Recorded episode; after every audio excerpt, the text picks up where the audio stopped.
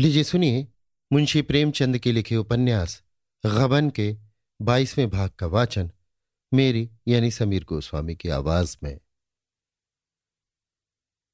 जब रमा कोठे से धम धम नीचे उतर रहा था, उस वक्त जालपा को इसकी जरा भी शंका न हुई कि वो घर से भागा जा रहा है। पत्र तो उसने पढ़ ही लिया था। जी, ऐसा झुंझला रहा था कि चलकर रमा को खूब खरी खरी सुनाओ मुझसे ये छल कपट। पर एक ही क्षण में उसके भाव बदल गए। कहीं ऐसा तो नहीं हुआ, सरकारी रुपए खर्च कर डाले हों।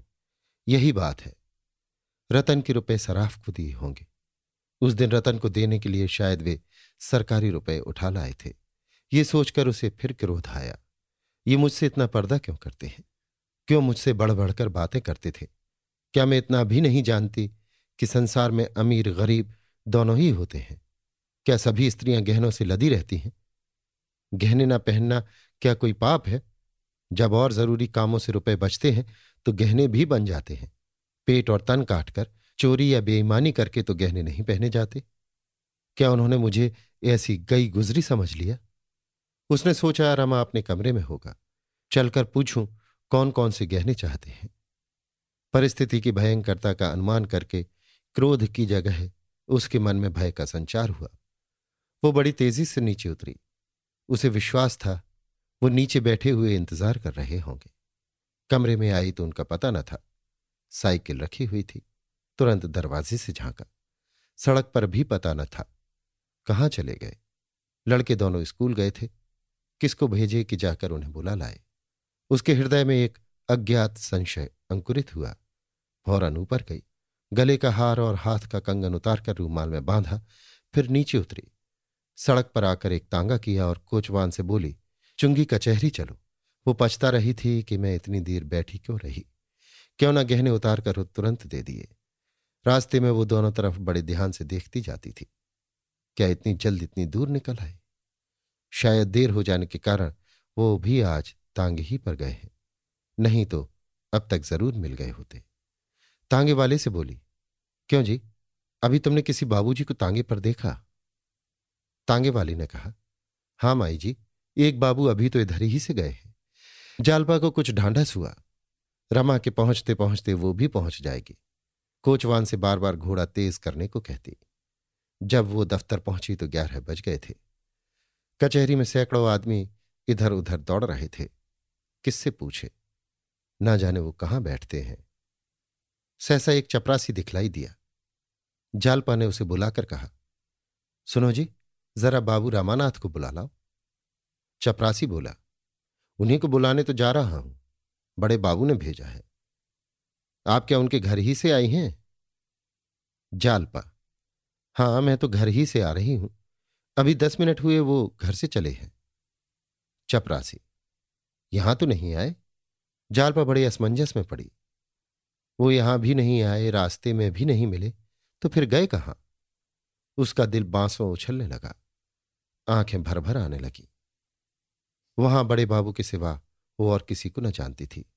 उनसे बोलने का अवसर कभी न पड़ा था, पर इस समय उसका संकोच गायब हो गया। भय के सामने मन के और सभी भाव दब जाते हैं। चपरासी से बोली, जरा बड़े बाबू से कह दो। नहीं, चलो मैं ही चलती हूँ।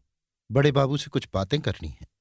जालपा का ठाट बाट और रंग ढंग देखकर चपरासी रौप में आ गया। उल्टे पाँव बड़े बाबू के कमरे की ओर चला। जालपा उसके पीछे पीछे हो ली। बड़े बाबू खबर पाते ही तुरंत बाहर निकल आए। जालपा ने कदम आगे बढ़ाकर कहा, क्षमा कीजिए बाबू साहब, आपको कष्ट हुआ। वो पंद्रह बीस मिनट हुए घर से चले। क्या अभी तक यहाँ नहीं आए?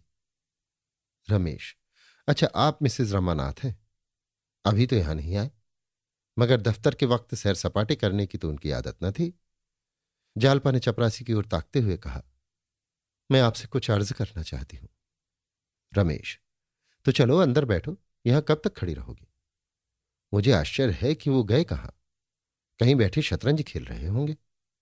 जालपा नहीं बाबूजी, मुझे ऐसा भय हो रहा है वो कहीं और ना चले गए हों। अभी दस मिनट हुए उन्होंने मेरे नाम एक पुर्जा लिखा था जेब में टटोल कर जी हाँ देखिए ये पुर्जा मौजूद है। आप उन पर कृपा रखते हैं आपसे तो कोई पर्दा नहीं। उनके जिम्मे कुछ सरकारी रुपए तो नहीं निकलते।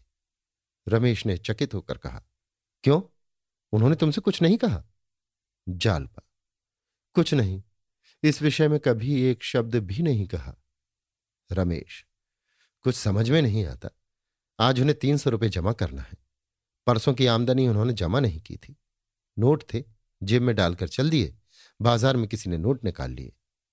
मुस्कुराकर, किसी और देवी की पूजा तो नहीं करते? जालपा का मुख लज्जा से न तो हो गया। बोली, अगर ये ऐब होता तो आप भी उस इल्ज़ाम से न बचते। जेब में किसी ने निकाल लिए होंगे। मारे शर्म के मुझसे न कहा होगा। मुझसे जरा भी कहा होता तो तुरंत रुपए निकाल कर दे देती। इसमें बात ही क्या थी? रमेश बाबू ने अविश्वास के भाव से पूछा, क्या घर में रुपए हैं? जालपा ने निशंक होकर कहा, तीन सौ चाहिए ना, मैं अभी लिए आती हूँ। रमेश, अगर वो घर पर आ गए हो तो भेज देना। जालपा आकर तांगे पर बैठी और कोचवान से चौक चलने को कहा। उसने अपना हार बेच डालने का निश्चय कर लिया।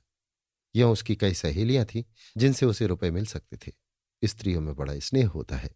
पुरुषों की भांति उनकी मित्रता केवल पान पत्ते तक ही समाप्त नहीं हो जाती, मगर अवसर नहीं था। सराफे पहुंचकर मन में वो सोचने लगी, किस दुकान पर जाऊँ? भय हो रहा था कि कहीं ठगी न जाऊँ। इस सिरे से उस सिरे तक कई चक्कर लगा आई। किसी दुकान पर जाने की हिम्मत न पड़ी। उधर वक्त भी निकलता जाता था। आखिर एक दुकान पर एक बूढ़े सराफ को देखकर उसका संकोच कुछ कम हुआ। सराफ बड़ा घाघ था। जालपा की झिझक और हिचक देखकर समझ गया। अच्छा शिकार फंसा। जालपा ने हार दिखाकर कहा, आप इसे ले सकते हैं। सराफ ने हार को इधर उधर देखकर कहा, मुझे चार पैसे की गुंजाइश होगी तो क्यों ना ले लूँगा? माल चोखा नहीं है। जालपा तुम्हें लेना है इसलिए माल चोखा नहीं है। बेचना होता तो चोखा होता। कितने में लोगे? सराफ। आप ही ना कह दीजिए। सराफ ने साढ़े तीन सौ दाम लगाए और बढ़ते बढ़ते चार सौ तक पहुँचा। जालपा को देर हो रही थी। रुपए लिए और चल खड़ी हुई। जिस हार को उसने इतने चाव से खरीदा था, जिसकी लालसा उसे बाल्यकाल ही में उत्पन्न हो गई थी, उसे आज आधे दामों में बेचकर उसे जरा भी दुख नहीं हुआ। बल्कि गर्वमय हर्ष का अनुभव हो रहा था। जिस वक्त रमा को मालूम होगा कि उसने रुपए दे दिए हैं, उन्हें कितना आनंद होगा। कहीं दफ्तर पहुँच गए हों तो बड़ा मज़ा हो। सोचती हुई वो दफ्तर पहुँची। रमेश बाबू से देखते ही बोले, क्या हुआ? घर पर मिले? जालपा। क्या अभी तक यहाँ नहीं आए? घर तो नहीं गए। ये कहते हुए उसने नोटों का पुलिंदा रमेश बाबू की तरफ़ बढ़ा दिया। रमेश बाबू नोटों को गिनकर बोले, ठीक है, मगर वो अब तक कहाँ है? अगर ना आना था तो ये खत लिख देते मैं तो बड़े संकट में पड़ा हुआ था। तुम बड़े वक्त से आ गई इस वक्त तुम्हारी सूझबूझ देखकर जी खुश हो गया। यही सच्ची देवियों का धर्म है। जालपा फिर तांगे पर बैठकर चली तो उसे मालूम हो रहा था, मैं कुछ ऊँची हो गई हूँ। शरीर से एक विचित्र स्फूर्ति दौड़ रही थी। उसे विश्वास था, वो आकर चिंतित बैठे होंगे। वो जाकर पहले उन्हें खूब आड़े हाथों लेगी और खूब लज्जित करने के बाद ये हाल कहेगी। जब घर पहुँची तो रमानाथ का कहीं पता न था। जागेश्वरी ने पूछा, कहाँ चली गई थी इस धूप में? जालपा। एक काम से चली गई थी। आज उन्होंने भोजन भी नहीं किया, न जाने कहाँ चले गए। जागेश्वरी। दफ्तर गए होंगे? जालपा। नहीं, दफ्तर नहीं गए। वहाँ से एक चपरासी पूछने आया था। ये कहती हुई वो ऊपर चली गई। बचे हुए रुपए संदूक में रखे और पंखा चलने लगी। मारे गर्मी के देह फूकी जा रही थी। लेकिन कान द्वार की ओर लगे थे। अभी तक उसे इसकी जरा भी शंका न थी कि रमा ने विदेश की राह ली है। चार बजे तो जालपा को विशेष चिंता न हुई, लेकिन ज्यो ज्यो दिन ढलने लगा, उसकी चिंता बढ़ने लगी। आखिर वो सबसे ऊँची छत पर चढ़ गई। हालाँकि उसके जीर्ण होने के कारण कोई ऊपर नहीं आता था, और वहाँ चारों तरफ़ नज़र दौड़ाई लेकिन रमा किसी तरफ़ से आता दिखाई न दिया। जब संध्या हो गई और रमा घर न आया तो जालपा का जी घबराने लगा, कहाँ चले गए? वो दफ्तर से बिना घर आए कहीं बाहर न जाते थे। अगर किसी मित्र के घर होते तो क्या अब तक न लौटते? मालूम नहीं जेब में कुछ है भी या नहीं। बेचारे दिन भर से न मालूम कहाँ भटक रहे होंगे। वो फिर पछताने लगी कि उनका पत्र पढ़ते ही उसने क्यों ना हार निकाल कर दे दिया। क्यों दुविधे में पड़ गई? बेचारे शर्म के मारे घर न आते होंगे। कहाँ जाए? किससे पूछे? चिराग जल गए तो उससे न रहा गया। सोचा शायद रतन से कुछ पता चले। उसके बंगले पर गई तो मालूम हुआ, आज तो वो इधर आए ही नहीं। जालपा ने उन सभी पार्कों और मैदानों को छान डाला, जहाँ रमा के साथ वो बहुधा घूमने आया करती थी, और नौ बजते बजते निराश लौट आई।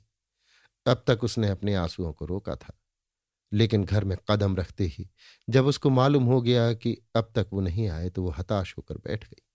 उसकी ये शंका अब दृढ़ हो गई कि वो ज़रूर कहीं चले गए। फिर भी कुछ आशा थी कि शायद मेरे पीछे आए हों और चले गए हों।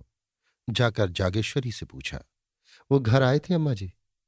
जागेश्वरी, यार दोस्तों में बैठे कहीं गपशप कर रहे होंगे। घर तो सराए हैं, दस बजे घर से निकले थे, अभी तक पता नहीं। जालपा, दफ्तर से घर आकर तब कहीं जाते थे? आज तो आए ही नहीं। कहिए तो गोपी बाबू को भेज दूँ, जाकर देखे कहाँ रह गए? जागेश्वरी लड़के इस वक्त कहाँ देखने जाएँगे? उनका क्या ठीक है? थोड़ी देर और देख लो, फिर खाना उठाकर रख देना। कोई कहाँ तक इंतज़ार करे? जालपा ने इसका कुछ जवाब न दिया। दफ्तर की कोई बात उसने न कही। रामेश्वरी सुनकर घबरा जाती और उसी वक्त रोना पीटना मच जाता। वो ऊपर आकर लेट गई और अपने भाग्य पर रोने लगी। रह रहकर चित्त ऐसा विकल होने लगा, मानो कलेजे में शूल उठ रहा हो। बार बार सोचती, अगर रात भर न आए तो कल क्या करना होगा? जब तक कुछ पता न चले, वो किधर गए? तब तक कोई जाए तो कहाँ जाए? आज उसके मन ने पहली बार स्वीकार किया कि ये सब उसी की करने का फल है। ये सच है कि उसने कभी आभूषणों के लिए आग्रह नहीं किया, लेकिन उसने कभी स्पष्ट रूप से मना भी तो नहीं किया। अगर गहने चोरी हो जाने के बाद वो इतनी अधीर न हो गई होती तो आज ये दिन क्यों आता? मन की इस दुर्बल अवस्था में जालपा अपने भार से अधिक भाग अपने ऊपर रहने लगी। वो जानती थी रमा रिश्वत लेता है, नोच खसोट कर रुपए लाता है। फिर भी कभी उसने मना नहीं किया। उसने खुद क्यों अपनी कमली के बाहर पाँव फैलाया? क्यों उसे रोज सैर सपाटी की सोचती थी? उपहारों को ले लेकर वो क्या फूली ना समाती थी? इस ज़िम्मेदारी को भी इस वक्त जालपा अपने ही ऊपर ले रही थी। रमानाथ प्रेम के वश होकर उसे प्रसन्न करने के लिए ही तो सब कुछ करते थे। युवकों का यही स्वभाव है। फिर उसने उनकी रक्षा के लिए क्या किया? क्यों उसे ये समझ न आई कि आमदनी से ज़्यादा खर्च करने का दंड एक दिन भोगना पड़ेगा। अब उसे ऐसी कितनी ही बातें याद आ रही थी, जिनसे उसे रमा के मन की विकलता का परिचय पा जाना चाहिए था, पर उसने कभी उन बातों की ओर ध्यान न दिया। जालपा इन्हीं चिंताओं में डूबी हुई न जाने कब तक बैठी रही। जब चौकीदारों की सीटियों की आवाज़ उसके कानों में आई तो वो नीचे जाकर रामेश्वरी से बोली, वो तो अब तक नहीं आए। आप चलकर भोजन कर लीजिए। रामेश्वरी बैठे बैठे झपकियाँ ले रही थी। चौंक कर बोली, कहाँ चले गए थे? जालपा। वो तो अब तक नहीं आए। रामेश्वरी, अब तक नहीं आए? आधी रात हो गई होगी। जाते वक्त तुमसे कुछ कहा भी नहीं? जालपा, कुछ भी नहीं। रामेश्वरी, तुमने तो कुछ नहीं कहा? जालपा, मैं भला क्या कहती? रामेश्वरी, तुम्हें लाला जी को जगाऊं? जालपा इस वक्त जगा कर क्या कीजिएगा? आप चलकर कुछ खा लीजिए ना। रामेश्वरी, मुझसे अब कुछ ना खाया जाएगा। ऐसा मनमौजी लड़का है कि कुछ कहा ना सुना, ना जाने कहाँ जाकर बैठ रहा। कम से कम कहला तो देता कि मैं इस वक्त ना आऊँगा। रामेश्वरी फिर लेट रही, मगर जालपा उसी तरह बैठी रही। यहाँ तक कि सारी रात गुजर गई। पहाड़ सी रात जिसका एक एक पल एक एक वर्ष के समान कट रहा था। अभी आप सुन रहे थे मुंशी प्रेमचंद के लिखे उपन्यास, गबन के बाईसवें भाग का वाचन, मेरी यानी समीर गोस्वामी की आवाज़ में।